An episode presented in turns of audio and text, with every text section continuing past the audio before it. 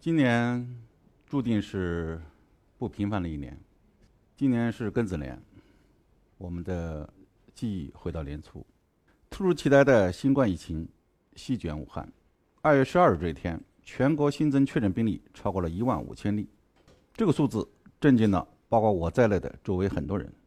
我作为一名传染病专家，此时我感到责无旁贷。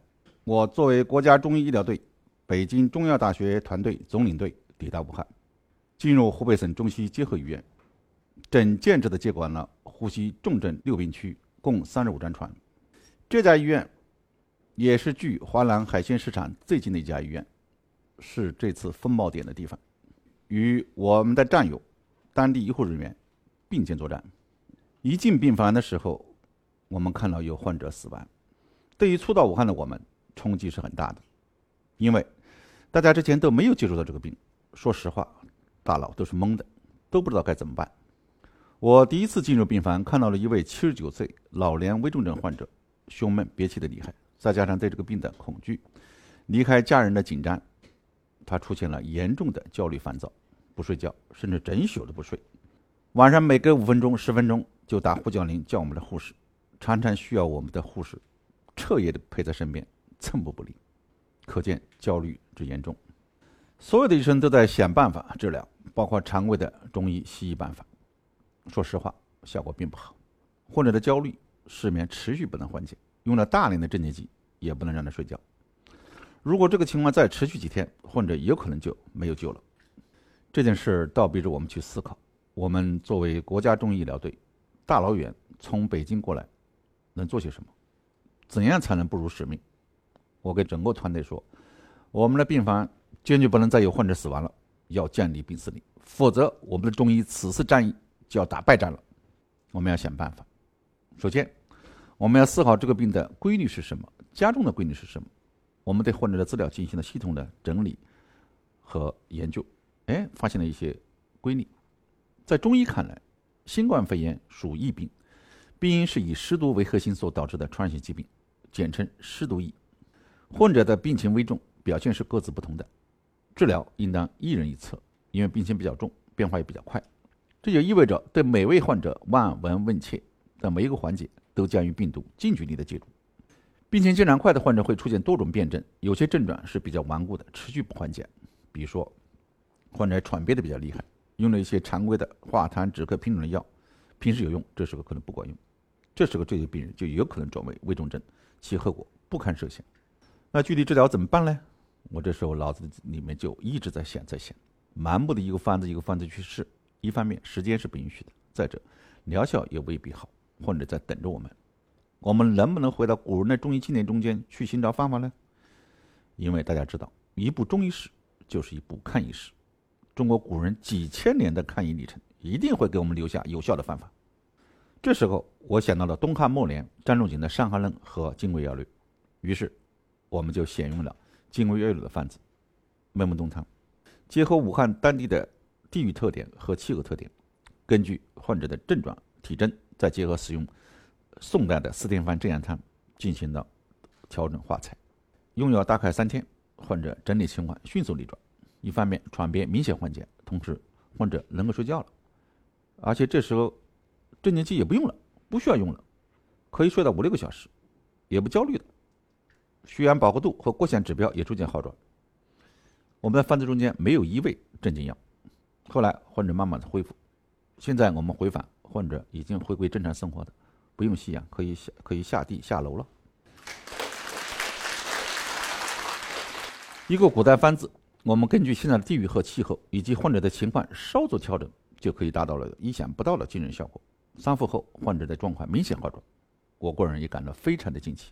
这就验证了中国中国古代中医的智慧。面对这样新发疫情，我们想到了中医抗疫经典，找到了出路。于是我们乘胜追击，对病房内的其他危重症患者也采取了相应的措施。这样，在我们接管的三十五张床的重症病房里，就再也没出现过一例死亡了。病房的气氛马上就不一样了，患者和医护人员都有了信心。好，重症病房病人状况基本稳定以后，那么我们应该去 SU 看看危重症患者了。正好这时候院方鉴于 ICU 所面临的困难，也要求我们参与到 ICU 危重症患者的中医救治中间去。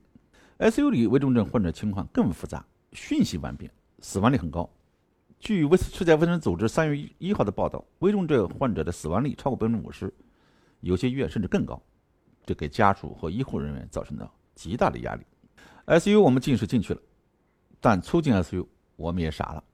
患者均为七十多岁以上的老人，用呼吸机机械通气，要么是昏迷，要么使用大量的镇静剂，让患者在昏睡，无法正常交流，中医的问诊无法展开。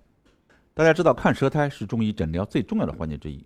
但患者气管插着管，考虑去溶胶的原因不能打开，所以无法看到舌苔。患者两手绑着绷带，只能凑凑合合地摸到手部的脉，所以我们只好采用古人的三步九后诊脉法，通过患者的踝部进行诊脉。望闻问切是中医的常规诊病方式。我们平时收集患者信息的方式，这时候没有了抓手，所有这一切只能得到非常有限的信息，完全打破了平时看病的常规。平时诊诊疗，我们可能有七八个因素，甚至有更多的因素可以去考虑。现在只剩下一两个因素，所以我们面临着极大的困难。而且患者病情重，变化快，这时候来不及让我们去思考，就逼着我们必须另辟蹊径，快速的找到更有效的方法。我现在还记得，有一位七十六岁的患者，当我掀开盖在他脚上的被子，准备按他足部脉的时候，感觉到患者足部冰凉，跟摸到冰块似的。这是我想到古人所描述的阳气衰微，在当时信息量非常少的情况下，这是一个非常重要的体征，也给我产生了启发。那么具体用药也需要打破常规和剂量。所谓打破常规，就必须大量的使用一些我们平时不敢用量大的一些有毒性的药物，比如说附子、肉桂等蒙阳药，去回阳救逆。如果这时候不这么用，患者可能就没救了。经过这样的治疗，但是一副药下去。患者血压就平稳了，血管活性药就可以停用了，很神奇。第二副药，患者整个状况和指标都稳定了。第三副药下去的时候，患者就具备拔管的条件，而且成功的拔管脱机。之后，我们在 ICU 病房查房就很关注足部，这也成为当时在有限的条件下获得患者信息的重要方式之一。一方面呢，可以诊脉；再者，可以触摸到患者脚的温度，以判断患者状况。非常有意思的是，如果患者的足踝部温度回温了，你去看患者相应的生命体征也就稳定了。这个患者被我们救过来以后，由 ICU 转入我们普通病房继续中药治疗。患者呢，逐渐可以阶段性吸氧了，也可以下地了。后来要转到定点医院继续巩固治疗，因为条件所限，在西医院不能服用中药，患者病情再次加重，又又住进了 ICU，又重了。后应患者及家属的要求，又转回到我们所在的省中西医结合医院。再次接受中医治疗，但是呢，患者喘憋、胸闷、痰浊的肺里出不来，所以当地的大夫也非常着急，给予了止咳、化痰、吸痰等等对症处理，均没有明显的好转。但是呢，天气实际上在有变化了，啊，这个风寒燥杂合，寒热不畅，患者出现一派虚、阳虚之象。当时三四月份，武汉的气候一会儿热一会儿寒，因此我们大剂量的补气，辅以附子、桂枝等温阳之药。运用古方镇阳汤以镇阳，处方中没有一味化痰药，患者服了我们开的三副药以后，却吐了一大盆痰，病情随之迅速减轻，可以下地了。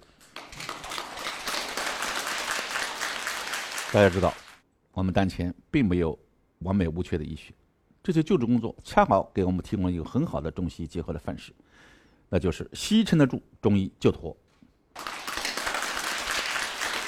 西医在整个救治过程中起到了重要的支撑作用。对于重症、危重症患者，西医采用针对性的氧疗、对症及抗感染治疗等措施。在西医基础治疗的支持下，我们中药用上去以后，会产生意想不到的效果，患者迅速的逆转过来。我们去了 ICU 之后，这批患者几天以后病情基本上就稳定了。当地医院的领导在总结工作时候也十分感慨地说：“他们来了以后，不知道怎么回事，我们的 ICU 就不怎么死人了。”我们进入 ICU 以后。只有一例死亡，直到最后 ICU 患者转走清定，就没有再有死亡的病例了。总的说来，我们这次武汉抗疫积极参与重症及危重症的救治，运用中医经典古方古法，根据患者的症状、体征、发病时间、地域等等特点，因时因地因人均治宜，辩证化裁，减缓阻止了重症向危重症的转化，促进了重症向普通症的转化，降低了死亡率，提高了治愈率。所以我们为什么说死亡率降下来了，就是依据这个，取得了非常好的疗效。我们治疗重症患者总有效率达到了百分之九十二点五，死多位危重症患者从死亡线中间，我们把他拉了回来。这是个了不起的战果。这个战果也是我们同武汉同行们并肩战斗的战绩，也是中西医联手救治的结果。那么有人会问，这是不是偶然的呢？我们翻开人类历史，一部人类史就是一部和疾病做斗争的历史。无论是欧洲，无论是中国，比如说欧洲一九一八年的流感，死亡的人数达到五千万以上。纵观中国历史，三千年来大的瘟疫就有五百多次。我们中医一直庇护着中华民族。一部中医史可以说就是一部看医史。这个过程中，大疫出大疫。中国历史上诸多医家都是传染病大家，诸多经典著作都是与传染病斗争的成果的总结。在与传染病斗争过程中，我们古人积累了丰富的经验。我们中医称之为医生的张仲景，在他的自述中写道：“于宗族数多，项羽二百，建安纪元以来，犹未时任，其死亡者三分有二，伤寒十居其。”多么可怕！也就是说，当时一家二百多人死了一大半，其中十人当中就有七八人死于疫病。为了战胜当时的流行的瘟疫，他刻苦钻研众多古代医书，勤求古训，博采众方，对这些疾病进行了刻苦的钻研、系统性的研究，撰写出《伤寒杂病论》这一著名的著作。不仅有理论的阐述，还更有多种病症的诊断与中医治疗。张仲景医德高尚，医术高明，为抗击瘟疫做出了巨大的贡献，对后世医学产生了。重大的影响，他所著的医书《伤寒杂病论》一直被奉为中医经典，一直指导着两千多年来我们中医的临床用药。后世医家有人评价说：“医家之有仲景，有儒家之有孔子也；医书之有伤寒论，有儒书之有四书也。”评价之高，可想而知。现在看来，《伤寒论》其实就是一部抗疫著作，记载的是当时的医家与传染病做斗争的可贵的经验。此外，清代温明学派的崛起。也是当时对一些传染病治疗经验的总结，是中医学发展的又一个高潮，恰恰也是一部抗疫实录。